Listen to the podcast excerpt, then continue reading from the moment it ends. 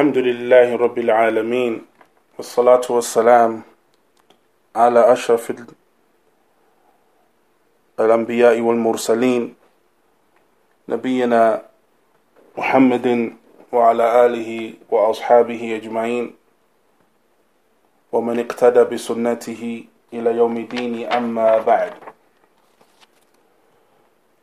So as it relates to the affair of uh, Umdat al-Ahkam, Kitab al-Tahara, the chapter on purification, today we're going to study the fifth hadith, hadith number five.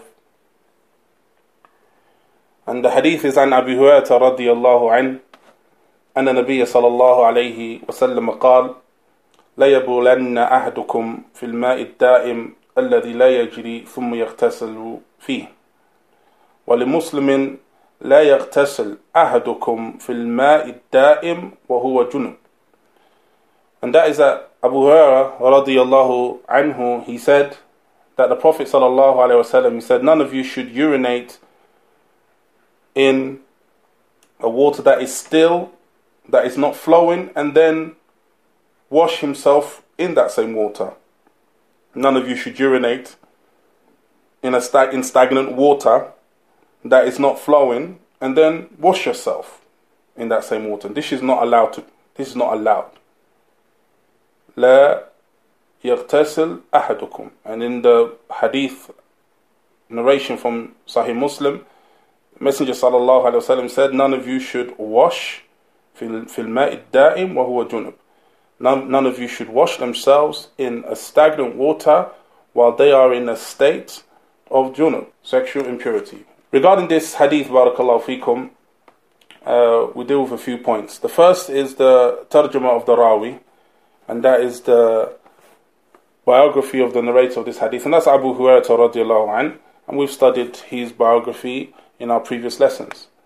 The second point is um, the topic of the hadith, the mawdu' al-hadith, and that is بيان حكم البول في الماء الراكد والاغتسال فيه من الجنابة and that is barakallahu fikum the ruling of uh, urinating in uh, stagnant water or water that is still uh, and washing oneself in it whilst they are in a state of junub whilst they are in a state of junub or sexual impurity.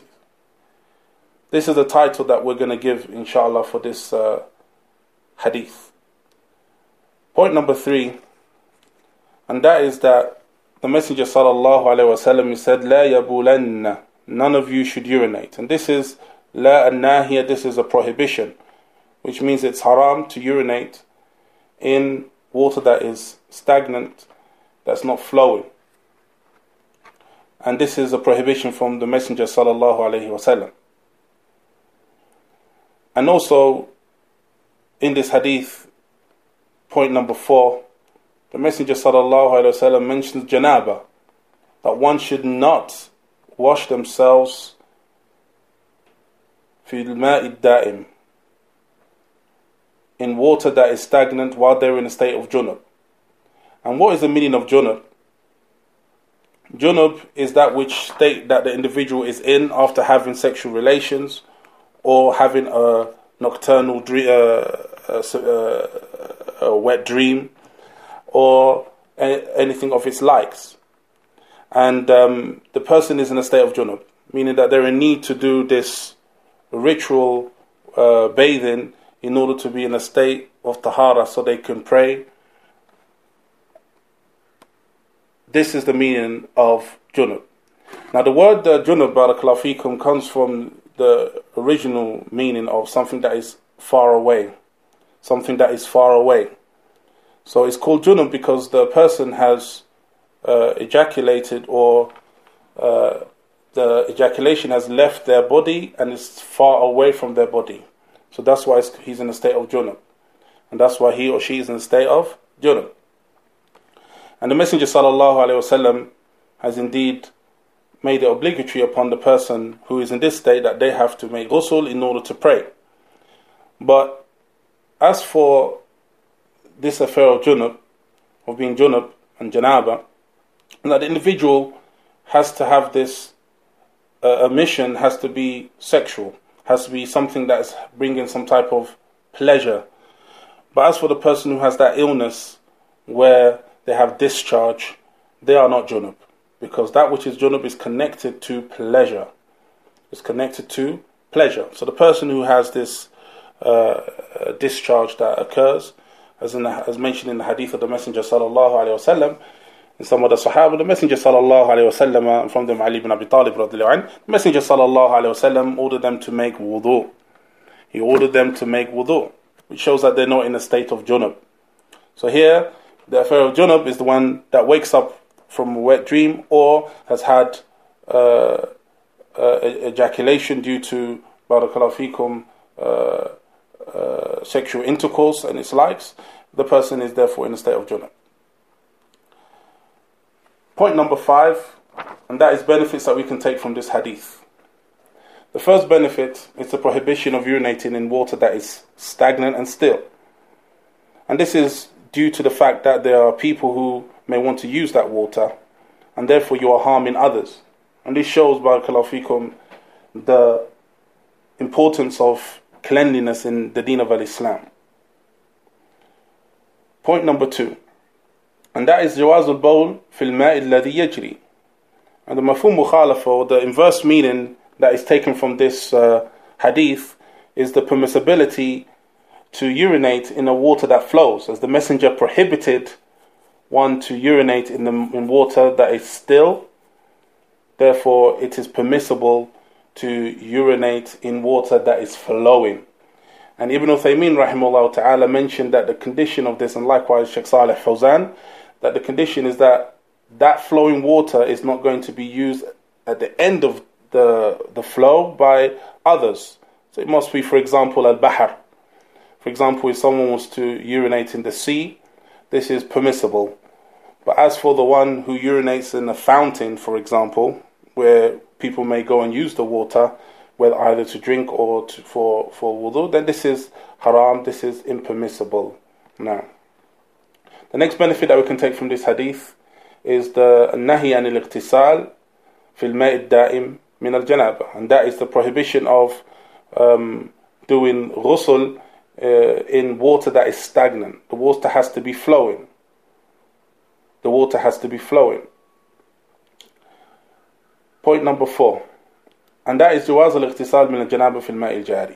And there, here comes the mafhum mukhalafa, the inverse meaning and that is it's permissible for one to make ghusl and have that ritual bath in water that flows because it's prohibited in water that is stagnant. So therefore it's permissible for in water that is that flows and this is the mafhum mukhalafa and this is indeed the inverse meaning as is mentioned by the ulama of usul. And the fifth benefit that we can take from this is the level of care that the Deen of Islam takes and holds as it relates to cleanliness and distancing the servant from all affairs that cause harm. Because a person who urinates in the water is causing harm to themselves by, by making wudu in that stagnant water and likewise harming others that may use it and use that water. After this, barakallahu fikum, we go to the next hadith. The hadith of Sadis, the sixth hadith. And that is again an Abi Hurairah radiallahu an, an a Nabiya sallallahu alayhi wa sallam al إذا fi الكلب في إناء أحدكم فليغسله سبعا ولمسلم أولاهن بالتراب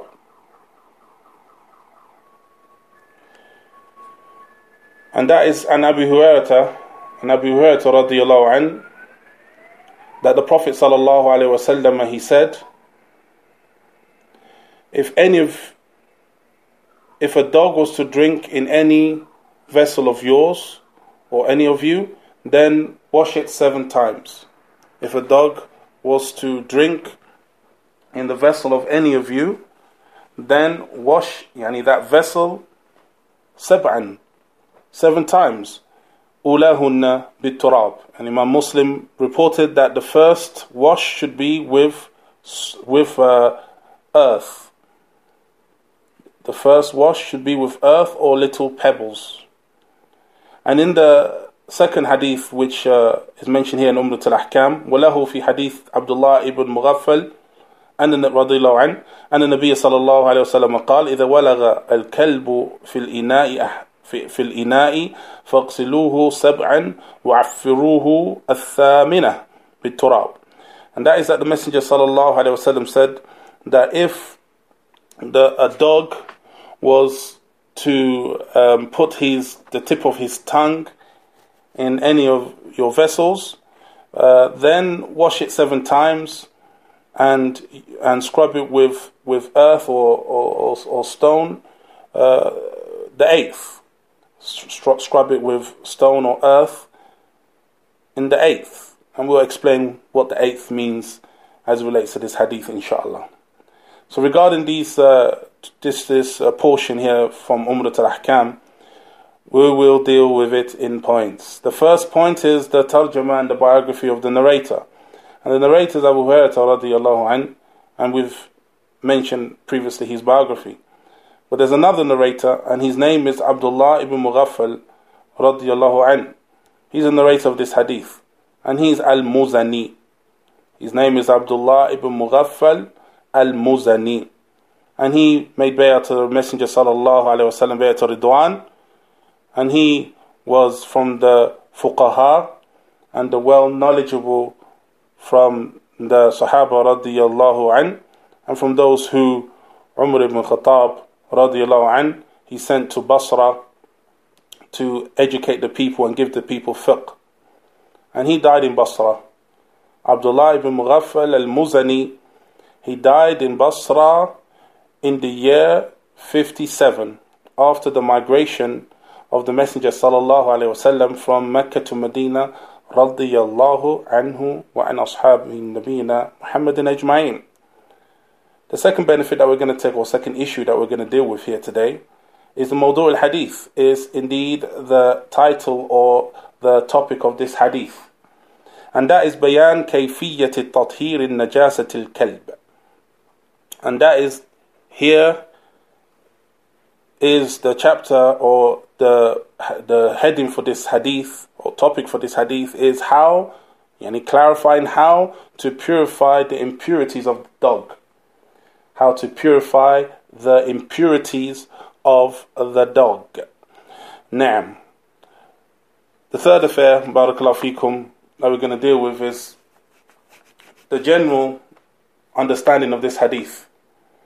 And that is that the deen of Islam, from Allah Ta'ala's wisdom, that He subhanahu wa ta'ala has informed us of the harms from those creations that He's created and those affairs that could cause us harm. And from them is the the the saliva of the dog. The saliva of the dog. And this barakallahu fikum is from the alamat al and the sign of the prophethood of Muhammad sallallahu alaihi wasallam.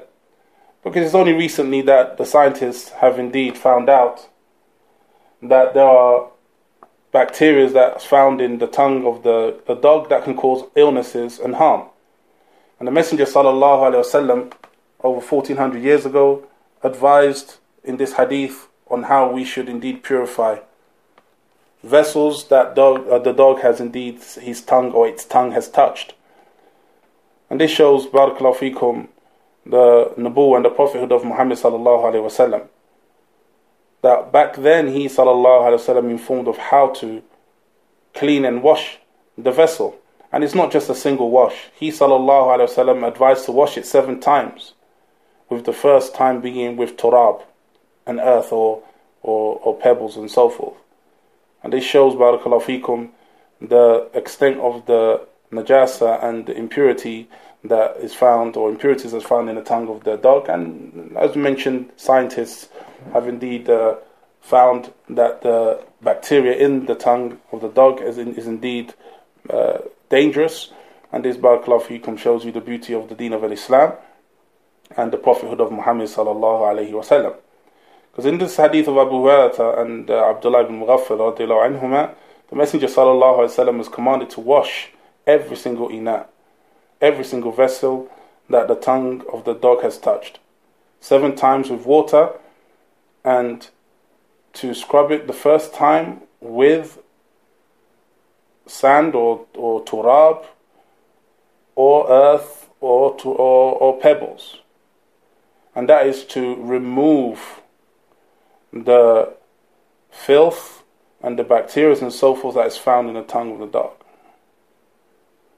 And Al-Aini, Al-Aini, rahimahullah ta'ala, has mentioned that it's an ijma' that it is a consensus amongst the ulama, the scholars, that it al-wujubi ghasl al-ina. A consensus amongst the scholars on the obligation of washing the vessel after the tongue of the dog or the dog has touched it. And this, barakallahu fikum, is a consensus amongst the ulama. La khilaf, no different amongst the ulama in that regard. But there is an affair that the ulama differed in, and that is is the dog impure? Is the dog impure in its entirety? Is the dog impure? Some of the ulama they hold that the dog isn't impure, but rather his tongue, the tongue of the dog, is the only impure thing in a dog, based upon this hadith. That the Messenger sallallahu alaihi wasallam he mentioned walaga, which means using the tip of the tongue. Walag is using the tip of the tongue to and use the tip of the tongue and to move it in the vessel. So they say because of this wording of the Messenger sallallahu alaihi wasallam, the thing that's impure regarding the dog is its tongue. But some of the ulama from the Hanabila and the Shafi'iyya and also Abu Yusuf from the Hanafiya uh, and likewise Ibn Uthaymeen rahimullah ta'ala, and Ibn Hazm, they all hold that the dog is impure. And again, based upon the same hadith, based upon this hadith. And the angle that they hold, or that they held, rahimahumullah ta'ala, regarding the dog, saying that the dog is impure, is like the ashraf, the most noble part of the body is your tongue and should be the cleanest part of your body is your tongue. As no doubt that is the access to your stomach and to your throat and so forth. So the purest part of one's body should be the tongue. But here the Messenger sallallahu alaihi wasallam he has ordered that if the tongue of the dog was to touch any of your vessels, then you should wash it not just once, not just twice, seven times. And the first time with turab.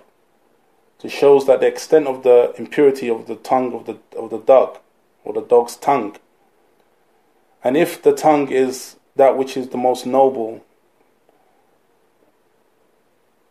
part of the body for the dog, and it is, and also for humans. If that is impure, then what about the rest of the body?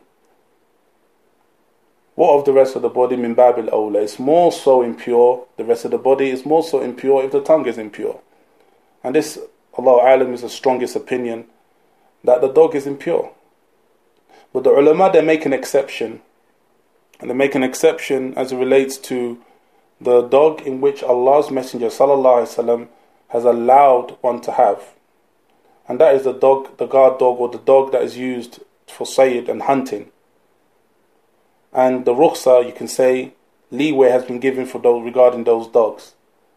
But as for other than them, then the affair of impurities apply to them. Those the dogs, based upon this hadith. But the correct opinion is the opinion of the Hanabila, Hanabila and the opinion of the Shafi'iyya, and likewise Abu Yusuf and uh, Barakallahu Fikum Ibn Hazm and Ibn Uthaymeen rahimahullah, is that the dog is impure the dog is impure due to the um, this narration where the Messenger sallallahu alaihi wasallam has ordered uh, intensive uh, cleaning to, to be done in order to uh, clean the vessel which the tongue of the dog has touched. After this, we deal with some general benefits that we can take from this hadith. The first benefit is that the saliva of the, the dog and the tongue of the dog is indeed impure. And Ibn Uthaymeen rahimahullah ta'ala, he mentions and he says, كُلُّ مَا يَخْرُجُ مِن بَدْنِهِ And that is everything that comes out of the body of the dog is impure. From its sweat and from its urine. Because its saliva, again, as we mentioned previously, the tongue is indeed the most noble part of the body. so if the saliva that comes from the tongue is impure, that means that everything else that comes out from the body of the dog is impure from bowl, from urine and irq and sweat, and other than that, and vomit and so forth is impure. The second benefit that we can take from this hadith, and that is that the impurity of the dog is not an impurity that is light, it's a heavy impurity, extreme impurity, due to the way the Messenger وسلم, has ordered for us to wash the vessel seven times, and the first with turab. The third benefit that we can take from this hadith is the obligation of purifying and cleaning, making tathir and cleaning and cleansing the barakallahu fikum the vessel that the dog indeed has his tongue has touched and do this. This has to be done seven times. Now, in the hadith, we have two narrations, as you know. One that mentions ulahun nabi turab, that it should be washed seven times, and the first being with uh, turab, stone, earth, gravel, and so forth. Um, then we have the second hadith where he said, فَاغْسِلُوهُ سَبْعًا وَعَفِّرُوهُ الثَّامِنَ بِالتُّرَابِ Wash it seven times, and the eighth or eight uh, with gravel or stone, earth. So then, how can we combine uh, these two narrations? The first narration mentions seven, and the second narration mentions eight. In the parallel, it seems that there is conflicting wording in, in these two narrations. But no doubt there is no confliction and there is no contradiction in that when the Messenger وسلم, mentioned that we should wash it seven times, now, but then he mentions turab using earth, and that usage of earth is indeed the eighth, meaning it's eighth with the first wash. So it's actually eight, meaning seven times with water, and the eighth is with the stone and with the gravel and the turab, but that is ulahunna. That is meant, that is washed with the in the beginning, meaning that the first thing you do is you use this, the, the turab, barakallahu fikum, and the earth to scrub uh, the vessel, and then seven times you wash it. So with that, it um, it combines these two narrations that that which is considered eighth is in fact just the turab itself, and the, the stone or the gravel and the earth, which should be done in the beginning. Ulahunna bi turab, which should be done in the beginning, as is mentioned in the love and the wording in Sahih Muslim. Now, so here it shows the obligation of doing this, these steps in purification and uh, clean, cleaning the um, the vessel. Barakallahu fikum. And the sixth benefit, or the next benefit that we can take from this hadith, uh, is this is a ayah. This is a sign min ayatin Nabi sallallahu from the signs of the prophethood of Muhammad sallallahu alaihi wasallam. Adallati ala sidqihi, which is a clear proof of his truthfulness and the authenticity of his message sallallahu alaihi wasallam. As relates to this affair here, for the one that has iman and the one that has certainty, they know that the Messenger sallallahu alaihi wasallam has informed us of how one should remove the the impurities of the dog's tongue and that is impure and is extremely impure and the doctors have found this out recently so no doubt it was revelation from Allah. Allah revealed to him sallallahu alaihi wasallam as relates to this affair, and it shows the truthfulness and authenticity of his messengership sallallahu alaihi wa ala alihi wasallam. Now, and with this barakallahu fikum, we conclude likewise today's lesson as it relates to Kitab al-Tahara, the book of uh, purification, dealing with three narrations from the Messenger sallallahu alaihi wasallam. And next week, inshallah, we will deal with the kayfiyat al wudu, how to do wudu, yani wudu Nabi sallallahu wudu in Nabi sallallahu alayhi wasallam, how to perform the wudu that the Messenger sallallahu alayhi wasallam performed. We will do this step by step next week, bi'idhnillahi ta'ala, mentioning the conditions of wudu and the obligations of wudu and the sunan and the preferred actions of wudu, bi'idhnillahi ta'ala, in collaboration with the hadith that we'll find here in Kitab al-Tahara of Umdat al-Ahkam next week, bi'idhnillahi ta'ala, Rabbil Arsh al-Azim. هذا والله أعلم وصلى الله وسلم وبارك على نبينا محمد وعلى آله وأصحابه أجمعين